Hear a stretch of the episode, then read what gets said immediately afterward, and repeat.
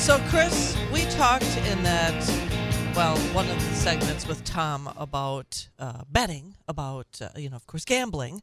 And do you do any kind I mean, I know you go to the dog tracks. No, no, no, no, horse tracks. Sorry, Yes, horse right, racing. right. Sorry.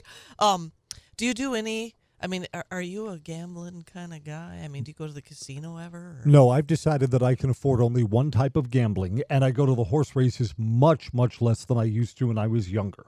So, what's your best, um, I guess, win with the horse races? 99 to 1 on Bull in the Heather in the Florida Derby, which is one of the prep races for the Kentucky Derby. My horse, Bull in the Heather, comes up the rail to win, and the track announcer called the wrong horse. The track announcer, Ross Morton, got fired for miscalling Gulfstream Park's biggest race. I knew that that was my horse at 99 to 1. In fact, the horse's odds were even higher than that. The totalizator, which shows you the odds, only goes up to 99. It actually paid at 106 to 1. Hello. So, so um, was that a big windfall for you? that was a big win. All right. Well, we won't get into specifics, but uh, according to this article, bets on the Super Bowl could top 23 billion with a B dollars. Uh, yeah, you know, I just I'm not a gambling kind of gal. I guess that's just not me. Too conservative.